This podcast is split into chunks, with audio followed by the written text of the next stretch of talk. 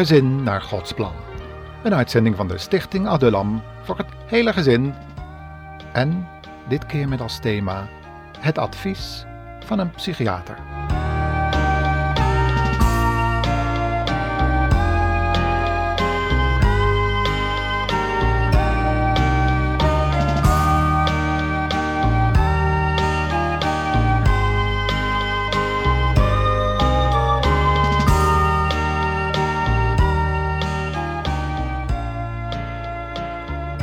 Zaten ze. Helemaal in de pinaire, zoals ze dat noemen. Het huwelijk, dat was al helemaal aan het eind gekomen. Ze hadden advies gevraagd, aan eerst aan een advocaat. Ze wilden uit elkaar. Maar die had hen aanbevolen, hij bleek een christen te zijn, om eerst maar eens met een christenpsychiater te spreken. Misschien dat hij de oorzaak van hun huwelijksconflict kon vinden. En zo zaten ze nu samen, met verslagen harten, voor mij. Ze verwachten hun hulp van een mens. Hoe moest ik beginnen?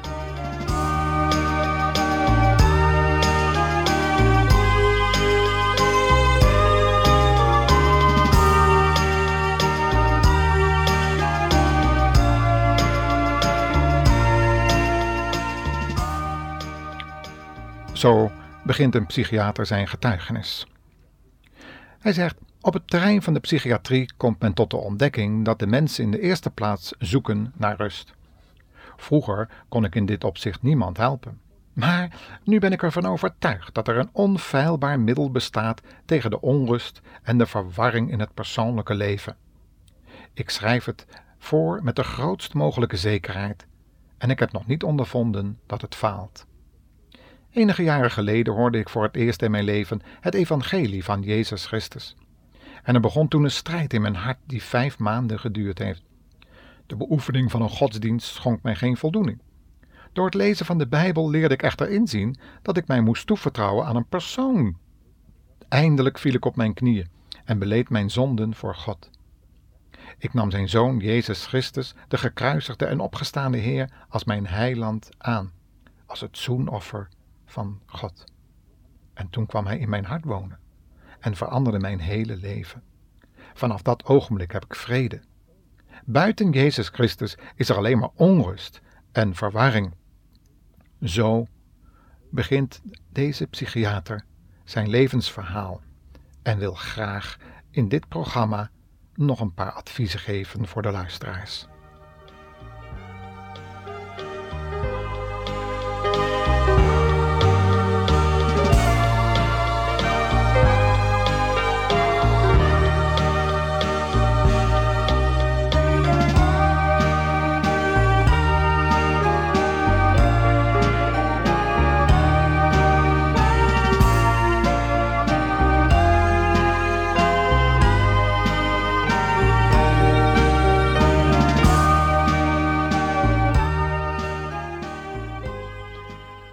Vroeg hem, toen het zo eens ter sprake kwam, wat zijn kennissen nu wel van hem gedacht hadden.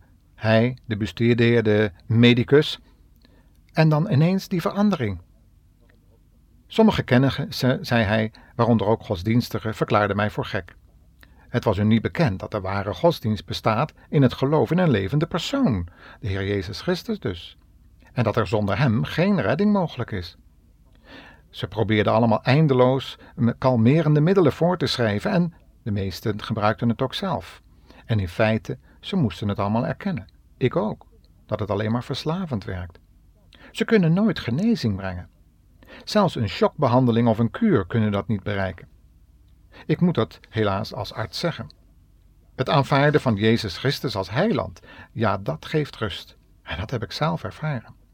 En dat maakt niet onmiddellijk een einde aan al die problemen, zoals sommigen dat zeggen of denken.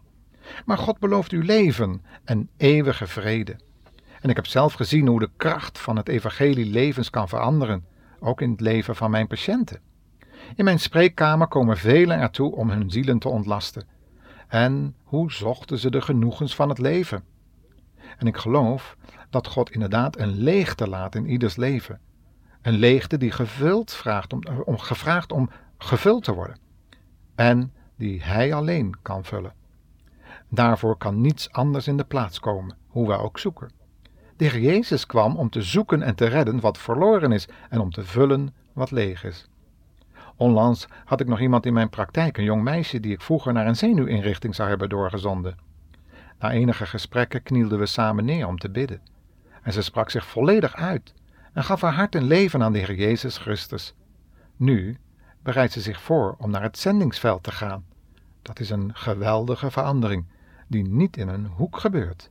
Anderen merken dat ook op en vragen mij nu: wat is er gebeurd?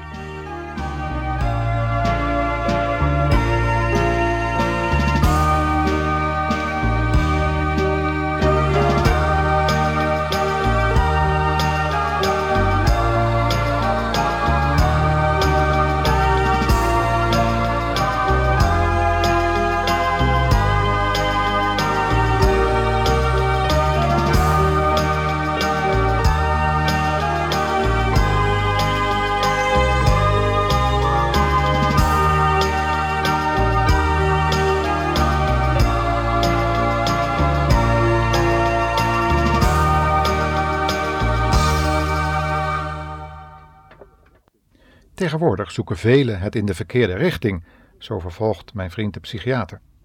Zij willen dat hun geweten gesust wordt, maar ze willen niet breken met hun zondige levenswandel. Ze willen niet horen van een rechtvaardige God die het kwaad moet oordelen. En ook niet van een God die zijn liefde heeft laten zien op een kruis. Het kruis van zijn veelgeliefde zoon, die notabene zonder zonde was en die toch geoordeeld moest worden. En wiens bloed gebruikt wordt tot vergeving van onze zonden. Ja, God is een God van liefde. Dat is waar, daar wordt tegenwoordig veel de nadruk op gelegd, maar ten koste van zijn gerechtigheid.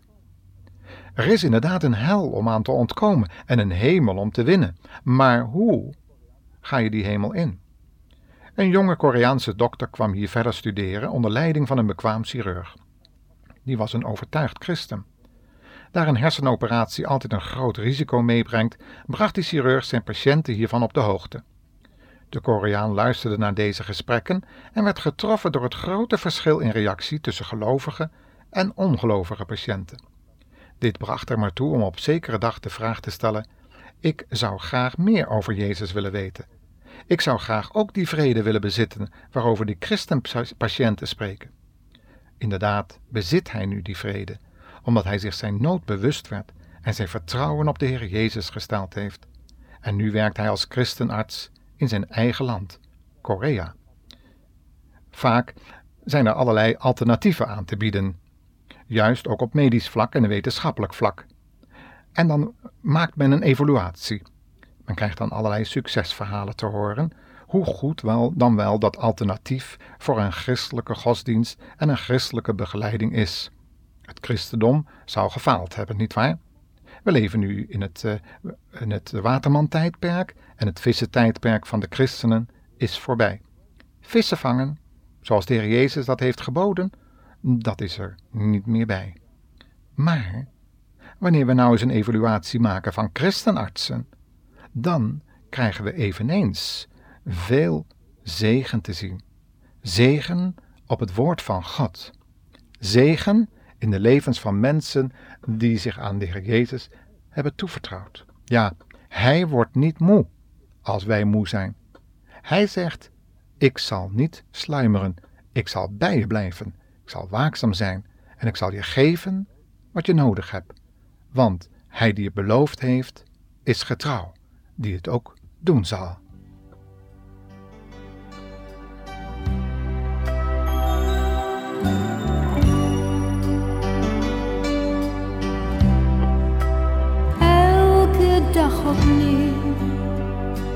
Volg ik een oud patroon, zo doodgewoon, dezelfde kleur en steeds dezelfde was.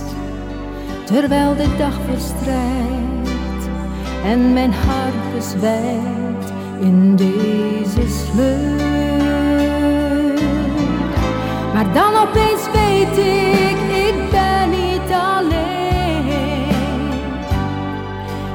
hier bij mij.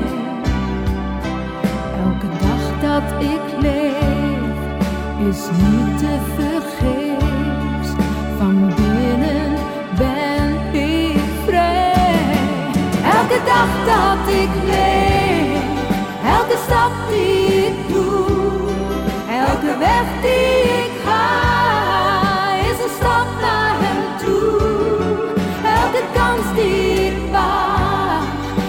gebed dat ik doe, elke traan die ik laat, is een stap naar hem toe.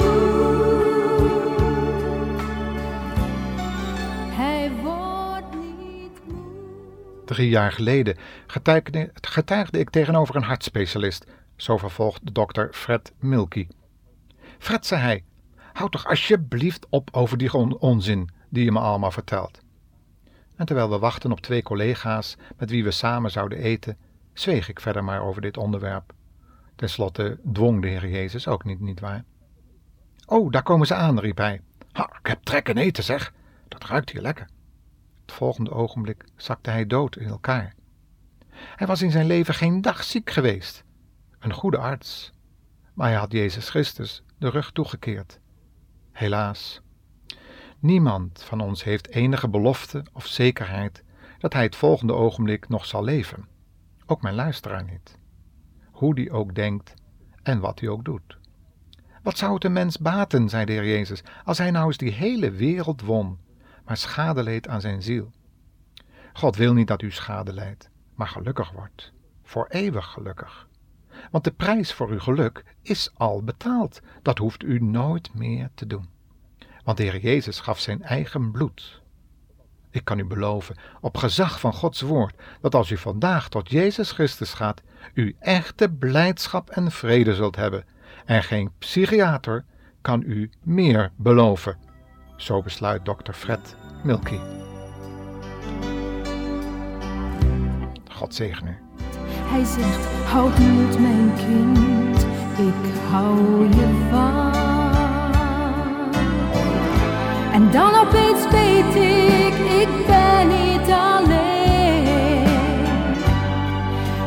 Hier bij mij.